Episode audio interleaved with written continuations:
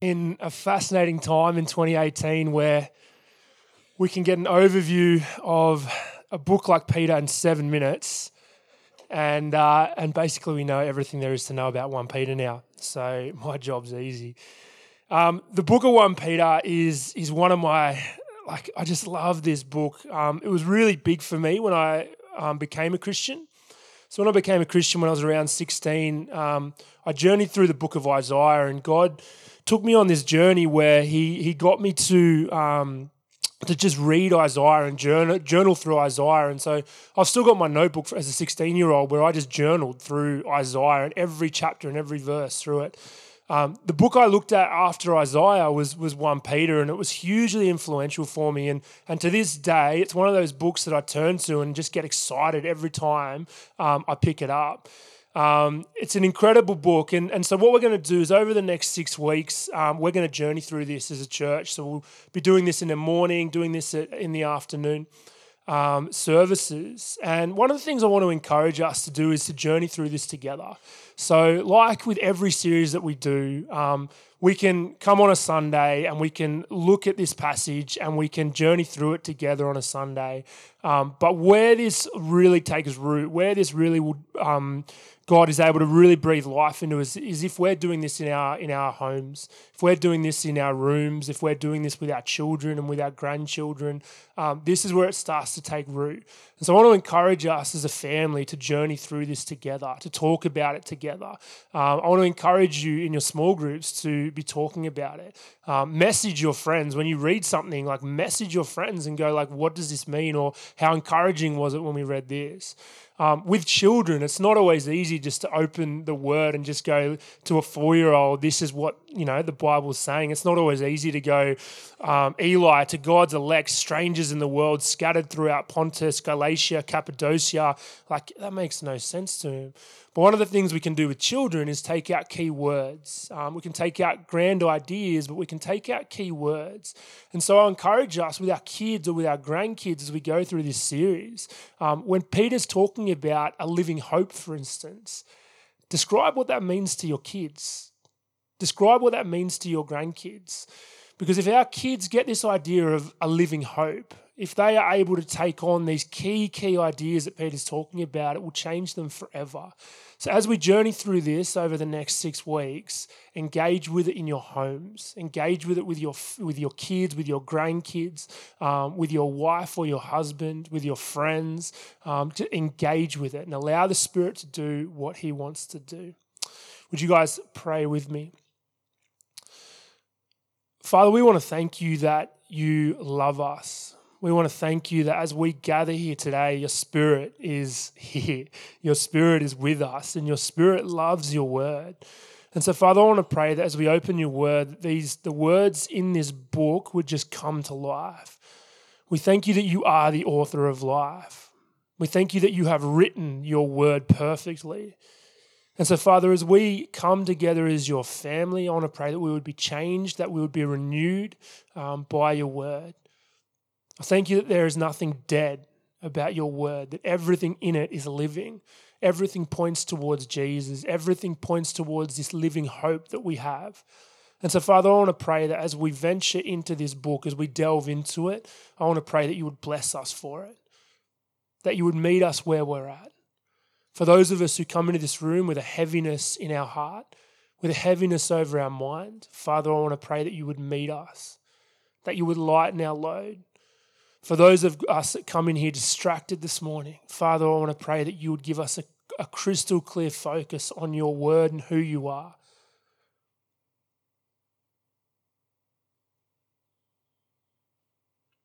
Father, for those of us who don't feel like we've been in relationship with you, who aren't experiencing your goodness, Father, I want to pray that you would just renew our minds.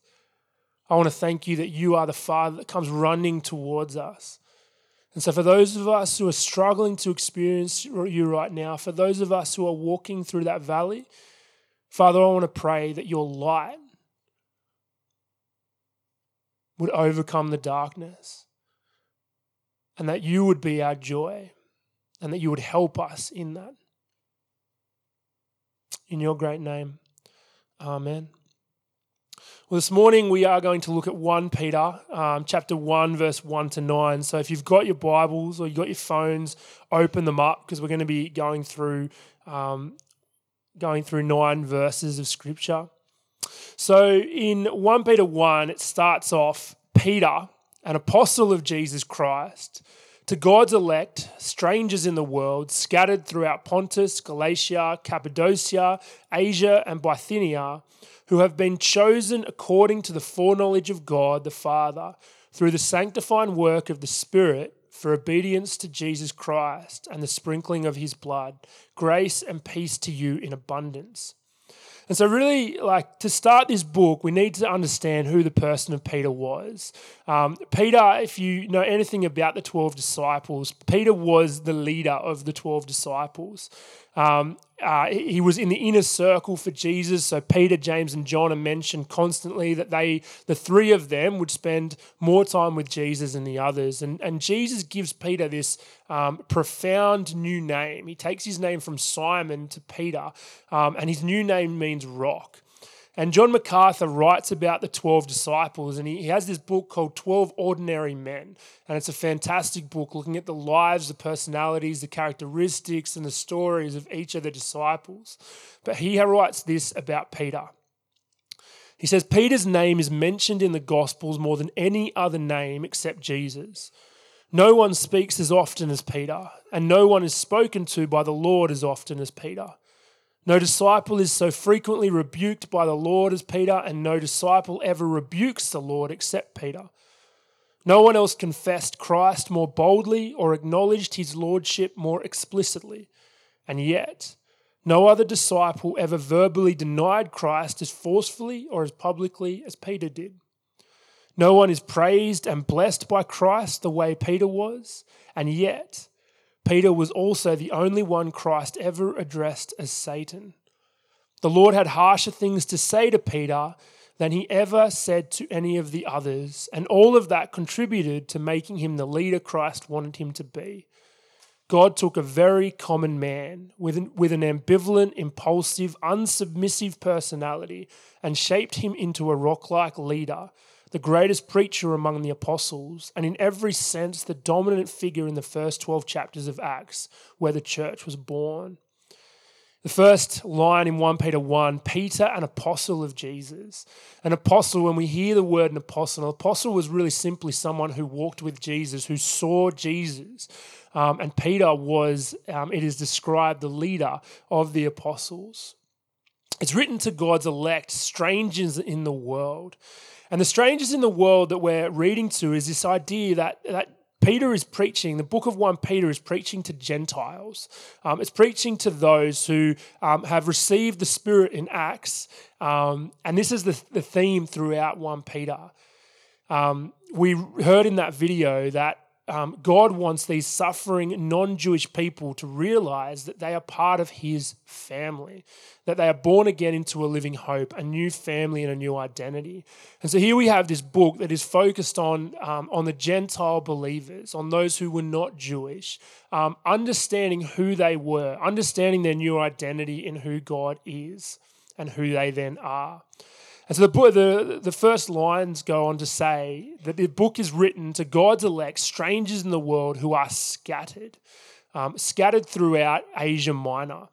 And so this is the first time that we are reading like a book that is written to a group of people um, that is not the Jews. This is a this is where we are starting to really come to grips with this idea that the Spirit is global. The Spirit is moving throughout all the world. Um, God's people have shifted, and all of a sudden, the world is God's to be able to do and go and um, and shape how He pleases in regards to mission. Scattered, no longer bound to a people group. The gospel is now global. And so we read that goes on to say that through the sanctifying work of the Spirit, for obedience to Jesus Christ and the sprinkling of his blood, grace and peace to you in abundance. The sanctifying work of the, the Spirit. And so one of the themes that we'll read through this is this idea that the Spirit is, is the sanctifier.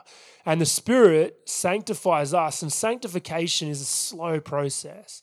It is not this black and white process where we come to know Jesus and all of a sudden we, um, we, we know that we are made new, but there is this slow journey that we, that we go on through the rest of our lives because we are starting to learn the habits of our new family. We're starting to learn the habits of how our family talks, how our family thinks.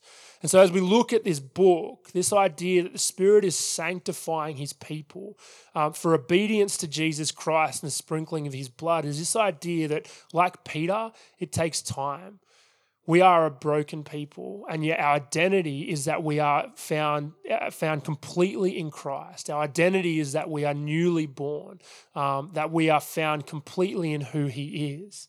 And so, although we are broken, although we carry um, these things from our past, we are made new and our identity is in Christ. And we are to learn the habits of our new family.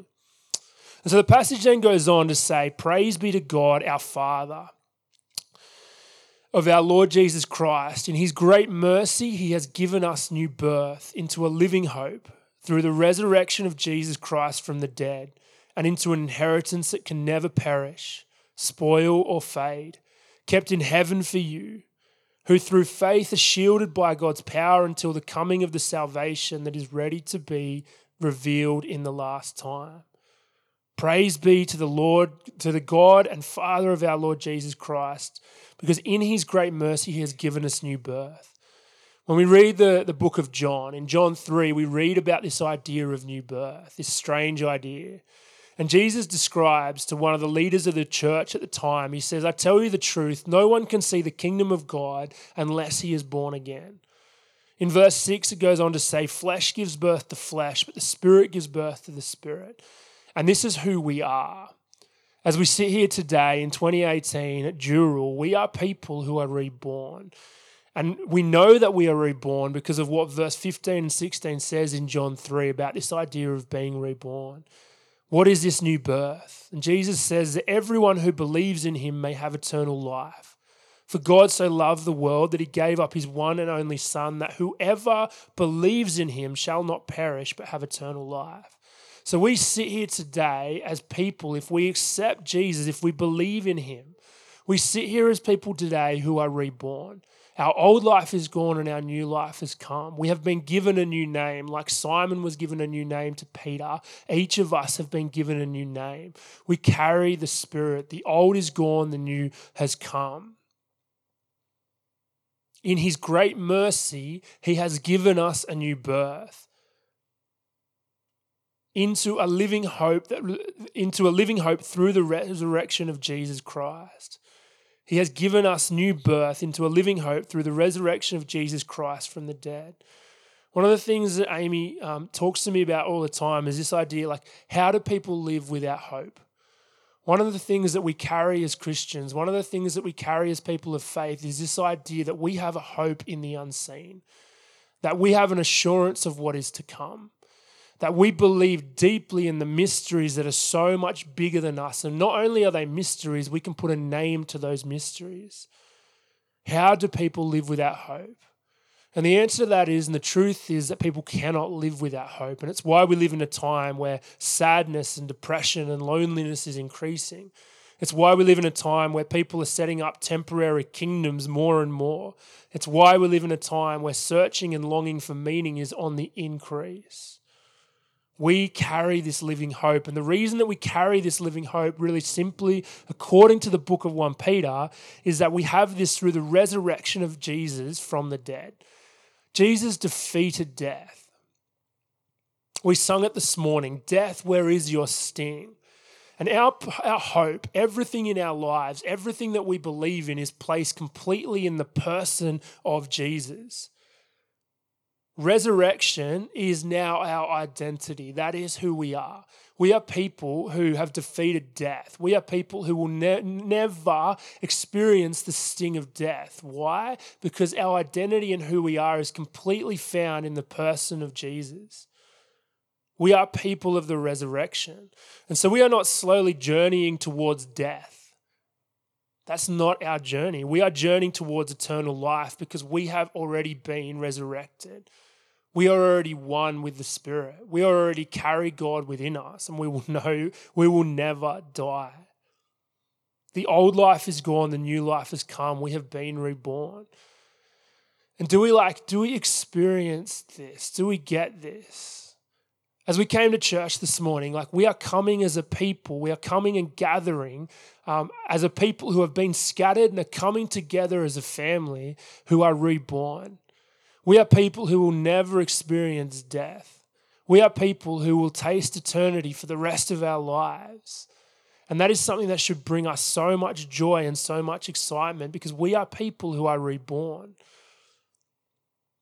We have been giving this living hope. It is not a dead hope, it is not a questionable hope. It is a living hope because Jesus defeated death. And the trust that we have, the faith that we have, is placed in someone who is alive today, someone who is with us today, someone who is deeply relational, someone who is personal.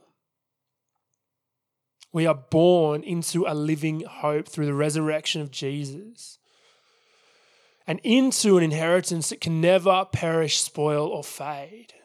It's not even a possibility. The kingdom of heaven can never perish, spoil, or fade. It can never decay. Moths can never attack it. The kingdom of heaven will never, ever perish, spoil, or decay. We will never taste death. And so, do we live like we will live for eternity?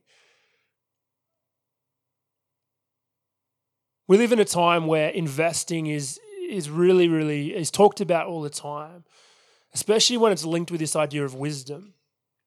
Invest in the right things, put your money in the right things. Um, the way we talk about getting into the housing market, when we talk about shares, how we use our money, using it wisely, investing it wisely. One of the things that Peter is getting at here is this idea that, that we are called to invest in that which will last. The only thing that will last is the kingdom of heaven. Nothing lasts except that which is a part of his kingdom. And the wisest investment that we will ever make in this life is in his kingdom. The best investments that we will ever make is how we love God, it's how we love people, it's how we renew the new earth, it's how we beautify the church, his bride. There was a moment for me last night when the storms came in, and um, and I, I absolutely love storms. Um, I we had so many things that we should have been doing at six o'clock to get our kids ready. We was we were we were on the back foot, and um, and there was a moment where the storms were coming in. We should have been doing some stuff, and I just sat there and got the kids, and we just sat on the balcony and just watched the lightning, and we just listened to the thunder. Um, and it was huge. And there was this time where instead of going and doing what we should have been doing to get ready for bed, we just sat as a family and we watched the storm come in. And I talked to the kids about God. As we saw the lightning coming down from heaven, we talked about God. Really simple conversations, but really profound ones. And one of the things that hit me when I was having these conversations is there's all these things that we should be doing in our day to day lives. Um, but what is important is how we usher in the kingdom of heaven in the everyday little moments. And there's nothing that I'm going to look back on and go, oh, I should have been doing like more housework or I should have been preparing those kids for bed better or we would have had like a better sleep if we'd have spent that time more wisely. The best thing I did with my day yesterday, and I had a cracking day, the best thing I did with my day was talk to my kids about God while we watched a storm come in. The wisest things that we will ever do in this life is ushering in the kingdom of God. And that looks like so many different things. That looks that can take so many different shapes and forms. But the way in which we usher in the kingdom of God in the small little moments will shape how we usher in the kingdom of God in the really big moments. How we usher in the kingdom of God in small conversations will dictate how we usher in the kingdom of God with all of our finances. Love God, love people, renew the earth, and beautify the church because these are the things that God is deeply passionate about. The passage goes on in 1 Peter. and It says, In this you greatly rejoice, though now for a little while you may have had to suffer great grief in all kinds and trials.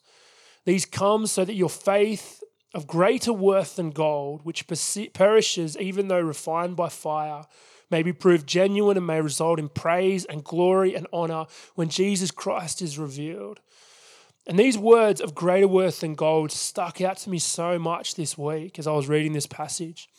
And Steve Frost, when he came in, he talked about, and I don't know if we remember, but he talked about this idea of that Specsavers ad where they got people in a room. Has anyone seen this ad where they get people in a room? Sandra, my, my faithful, good. They get people in a room, and basically, Steve Frost told us a story where they get people in a room and they trick them into thinking that they're going to sell, they, this, this company is going to buy their eyes off them. And so these people have no idea that it's a trick, but they're being asked, how much will you sell your eyes for? Will you sell them for 50 million? Will you sell your eyes for $100 million, for $200 million, for $500 million? And they set it up really, really well. And none of the people who come in are able to sell their eyes because they talk about the things that they will miss. They talk about seeing their children. They, they talk about seeing a sunset. And they cannot put a price on their eyes. It's this fascinating commercial that look it up on YouTube. One of the conversations that me and Amy had the other day, we were driving in the car and um, and we just had this like realization, and we've had it heaps of times, but it was just this really profound realization for us that like we wouldn't sell one of our kids like for any amount of money. And there was this moment for us where we sat there and went like, would we sell like one of the kids for a million dollars? You know, like take away like that, like society and culture would think that was a really bad thing and people would judge you for it. Like take that away, like just the fact, like just the idea of selling a child. We sat there and went like, we wouldn't sell a child for a million dollars. And then we conversation kept going, and like they'd been little brats that day too. So like people would have got them at a bargain, but um, but like we sat there and went like we wouldn't sell them for hundred million dollars, we wouldn't sell them for a billion dollars. Like there is not a price we would put. Like it's a ridiculous even conversation to have. It's a ridiculous thing to think. But the conclusion that we had is that we are the richest people in the world because there is not a price that we would put on the children that we have. No one could buy them from us. And we all get that, right? We all appreciate that. Every one of us has that. There are things that are so much more valuable than money. These come so that your faith of greater worth than gold. How much is our faith worth? Because it is the most important thing that we have in this life. It is more important than our children. It is more important than our husband and wife. It is more important than everything that we carry, that we value in this life that is really, really good. It is the thing that gives depth and meaning and integrity and beauty to everything that is good in our life. How much is our faith worth? Now, when we're at our best, we know that it is worth more than life itself. If someone was to put a gun to our head, which happens in countries around this world for our faith, what would our answer be? Someone was to say, Are you a Christian? Do you believe in Jesus? What would your answer be? Now, that's not something that we can even imagine. That's not something that we can rehearse. For some people around the world, that is a literal thing that is happening day in, day out. Do you believe? With a gun to your head. You see, I think all of us are sitting in this room saying it would be the most difficult thing, but yes, yes, I would, I would say yes, of course. And I don't think our problem when it comes to this idea of like of greater worth than gold, I think deep down we have this faith where we would say yes in a, in a, in a moment like that. We would have the boldness to say yes. Our problem in Sydney, our problem in the West, our problem in the hills is the daily, daily moments that we have. It's the daily distractions that take us away from God. It's the amount of things that take our gaze away from being heavenward to being downward. If you think about, and I've talked about this before, and it's one of the biggest distractions in our time, the way we which, in which we use our phones, the way we allow things and technology to dictate um, what we follow, to dictate who we are following, um, is insane. For Christians in 2018, this is a really interesting time for us to be alive because we live in a time of distraction.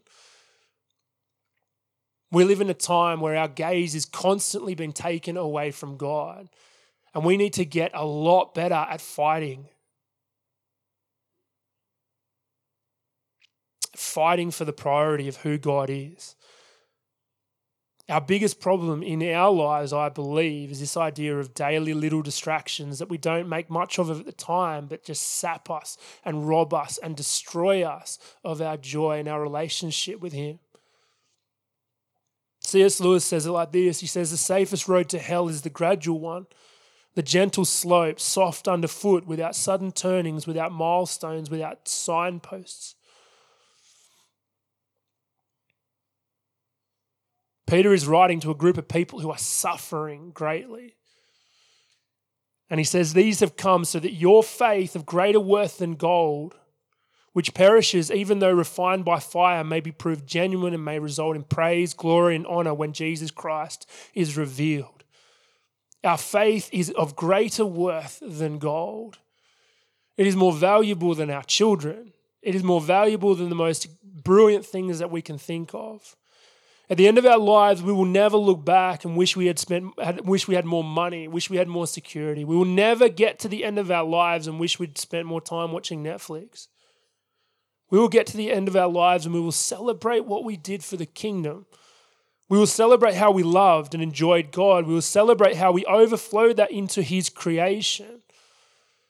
And so, how we get the mundane decisions right, how we get the rhythms of our life right, how we get the habits of our life right, where we allow God's light to pierce us in every aspect of our lives on a daily basis, will dictate so much of our joy. Our faith is of greater worth than gold. We cannot put a price on it. And yet, we strive so hard for things that aren't that important.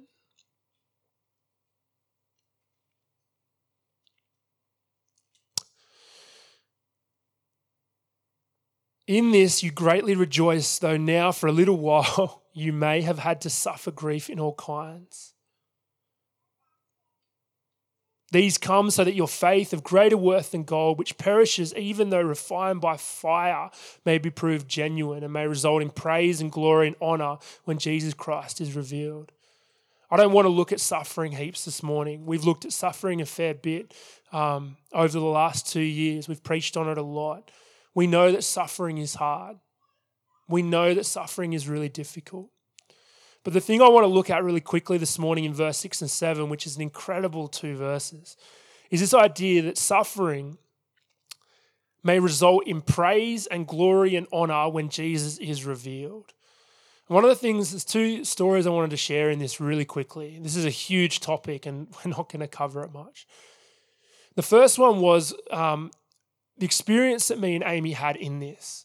So when um, Jasper was six months old, you guys journeyed with us, and Jasper had um, a, a, huge tumor in his brain, and a huge cyst in his brain, I should say. And the cyst in his brain was was really was life threatening, and it was overnight. We went from like not knowing uh, anything that was wrong to being in hospital and, and sitting down with a neurosurgeon and being told our son had to have a major operation. And over the course of two weeks, we we had this operation, and it was um, a really fragile time for Jasper, but it was also um, it was also a really difficult time for us.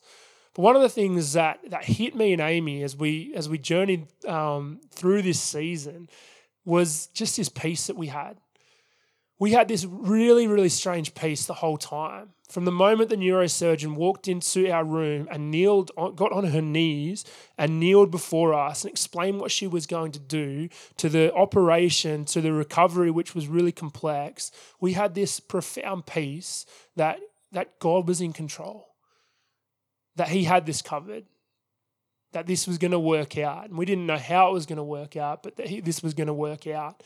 And one of the things that we experience, we've had lots of things go on in our lives, and we all have. We've all had moments of incredible highs, but we've all, all of us have tasted moments of incredible suffering in different ways. And for us, this was one of those key moments where I look back on and we experienced. It wasn't just something that we got in our minds, it was something that we deeply experienced this verse.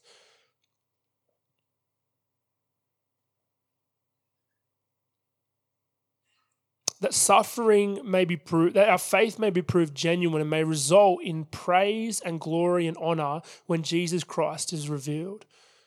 We had this experience with Jasper during that time where we just got this idea that what we were going through was for his glory and we did not know uh, or understand how. It was not logical in many ways, but it was something that we experienced deeply as we went through it this deep, deep peace that God was in control and that He would be glorified through it, that He would be honored through it. 162 years ago, Charles Spurgeon was preaching a sermon. 162 years ago to the day yesterday. Charles Spurgeon was preaching a sermon at the age of 22 years. And Charles Spurgeon was packing out his church. People were coming from everywhere to come and listen to this guy preach. As a 22 year old, this guy was a gifted individual. And as he preached one day, 162 days yesterday, um, some pranksters decided to play a trick. And they yelled out fire. They screamed it out with this packed auditorium. And panic erupted and people started um, started rushing out all the doors. And, and during this stampede, seven people were killed. And this moment for Spurgeon sent him into a deep depression. He couldn't understand, while he was preaching God's word with so much authority, how Satan would triumph in a way like that in his church. Spurgeon couldn't get his mind around it. And this idea of suffering, Spurgeon got it. Like Spurgeon understood this, he experienced it deeply. And, and one of the things that Spurgeon carried with him throughout his life was this depression. He was one of the most gifted preachers of all time. You read his works now, and I sit there and I'm just uh, like astounded at how simple what he writes is, but how profound it is. Um, if we all spent more time reading Spurgeon, and the thing with like authors, like say 150 years ago, sometimes you read them and you're like, I don't know what you're talking about. I don't understand the language that you're using, but the Spurgeon, like you read his work and like he could write now and culturally we would completely get it. He was able to take one verse and write 10 pages on it. And the whole time you are reading his works going, this is just, I need this. I need more of this. He was a gifted man, but he was a man that struggled deeply with depression. And this was one of the key moments that really triggered that for him. He was a man that struggled to get out of bed every morning. He was a man that carried this weight over him. And Spurgeon has this really profound way of looking at the suffering that he goes through and the depression that he goes through. He entitles himself a doctor of souls. And the reason he gives him this gives himself this title is because he knows that he has experienced suffering. He knows that he has experienced the darkness. He knows what it is like to walk in the valley. And he has this line, this um, this this uh, this paragraph that uh, that sums up really, really profoundly how he was able through deep suffering and the deep struggle to give praise and glory and honor to Jesus through his suffering. And he says this This morning, being myself more than usually um, compassed with infirmities, I desire to speak as a weak and suffering preacher of that high priest who is full of compassion and my longing is that any who are low in spirit, faint, despondent, or even at the point of total despair may take heart to approach Jesus. And really simply, what Spurgeon did throughout the remainder of his preaching career, throughout the remainder of his life, throughout the remainder of him following Jesus in faith, was that he used his lowliness, he used his depression, he used his weakness, and just constantly pointed people towards Jesus.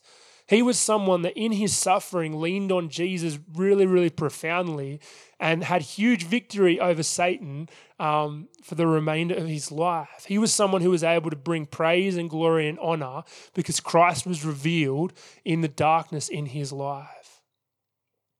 In this you greatly rejoice, says 1 Peter, though now for a little while you may have had to suffer grief in all kinds of trials.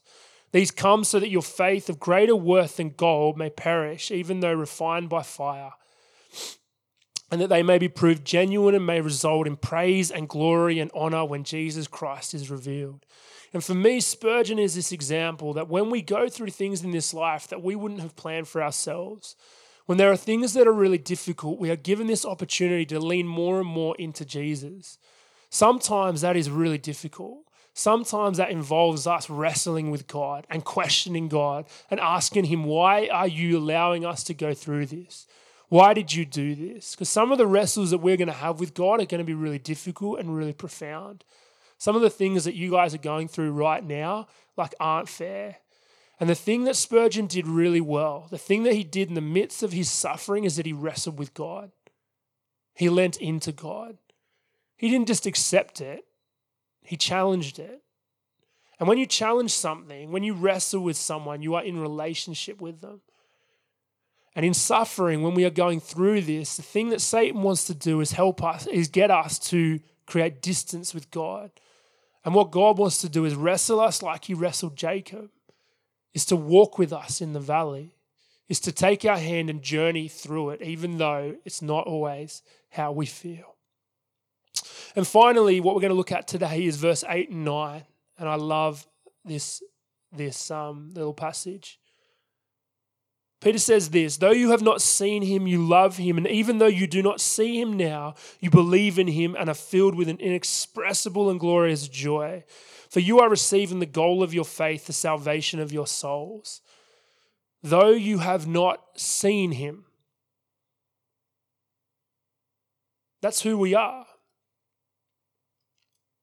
Hebrews 11, verse 1 Now faith is being sure of what we hope for and certain of what we do not see.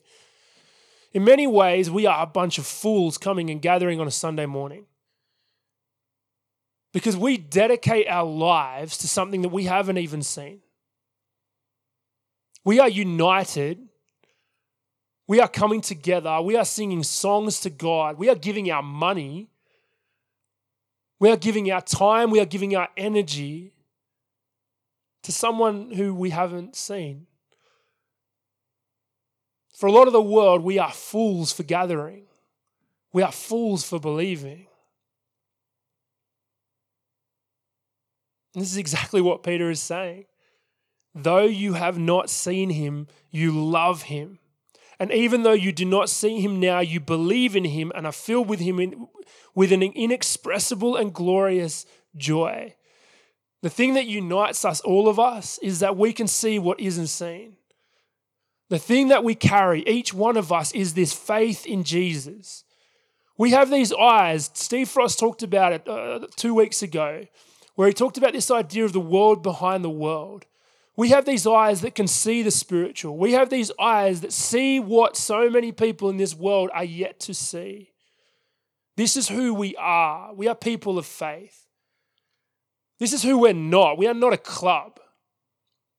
We are not here because we are good at organizing things.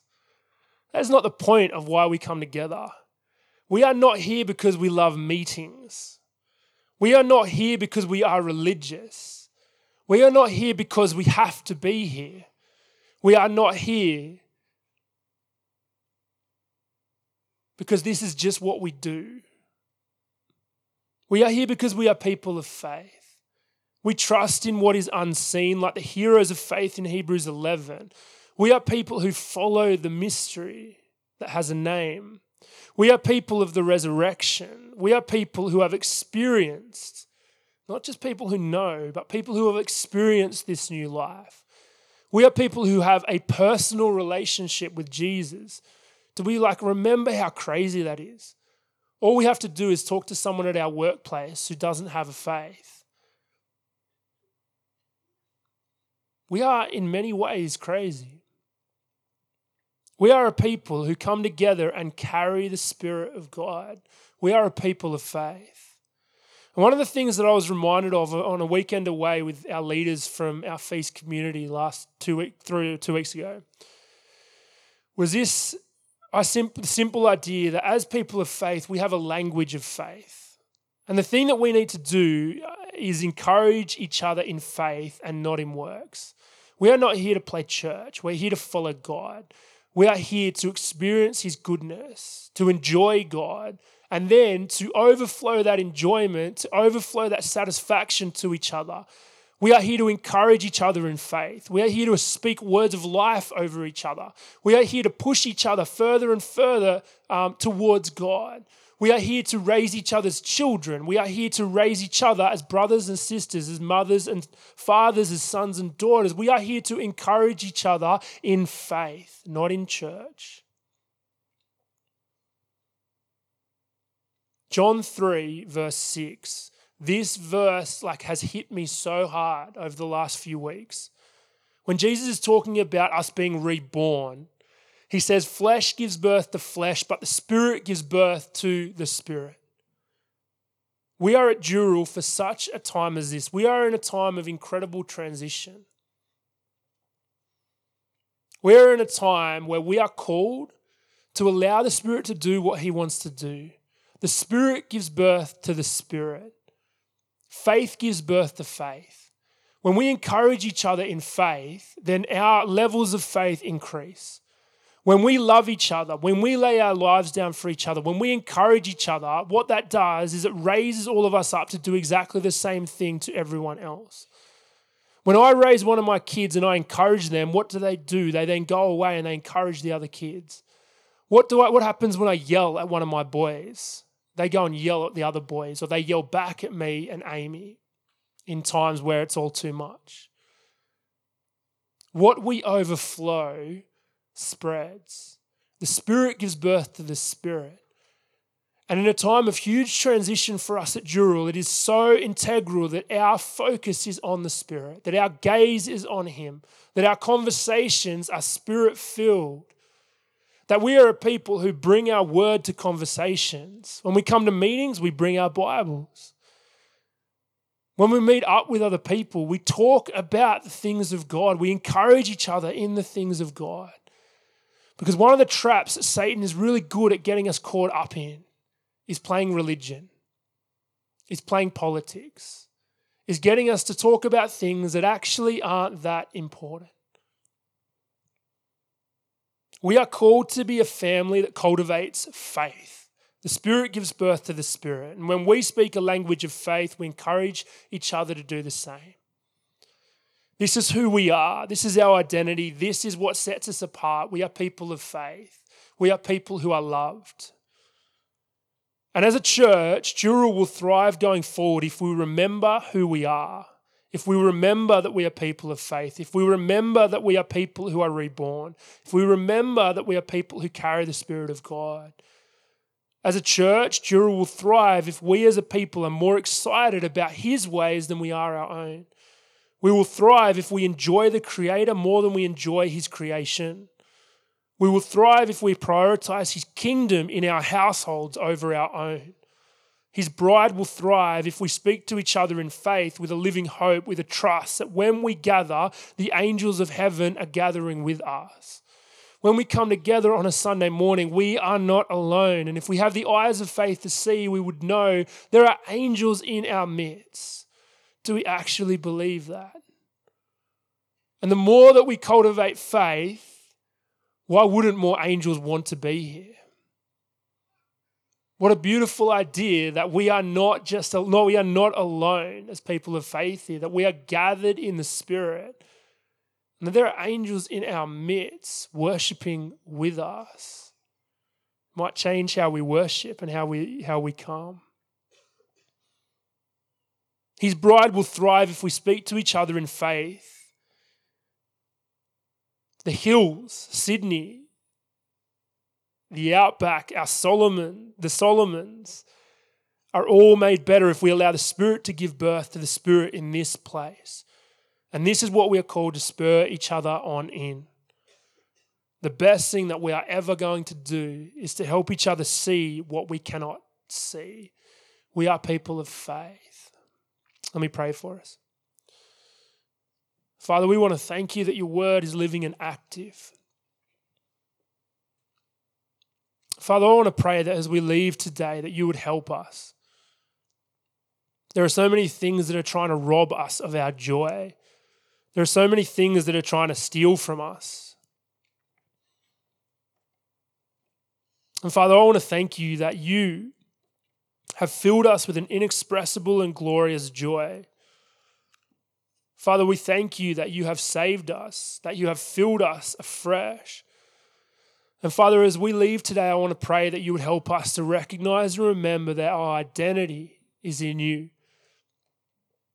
That we are people of the resurrection, that we are not people of death, we are people of life. And so, Father, as we go into our families, as we go into our households, as we go into our workplaces, Help us to spread your joy. Help, it, help us to, for it to be the most natural overflow that comes out of our life. Father, we thank you that you are of greater worth than gold. I want to pray that you would help us on that journey. Help us to enjoy you more as we open your word this week. As we journey through Peter, help us to understand it and experience what you are trying to tell us. And Father, for us as a church, I want to thank you that you love us, that you are guiding us and just help us to be a church that listens really attentively to your word.